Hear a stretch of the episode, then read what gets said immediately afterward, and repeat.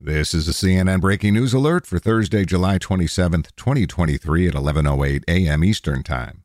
The Supreme Court today cleared the way for construction of the controversial Mountain Valley Pipeline, granting an emergency request from backers of the project that has the support of Congress and the Biden administration. The justices agreed to lift lower court orders that froze construction of the project while legal challenges play out. The Supreme Court's order is a victory for West Virginia Senator Joe Manchin, a conservative Democrat who's championed the project and pushed for it during debt ceiling negotiations in June. For more CNN audio news, go to cnn.com/audio, cnn.com, or the CNN app.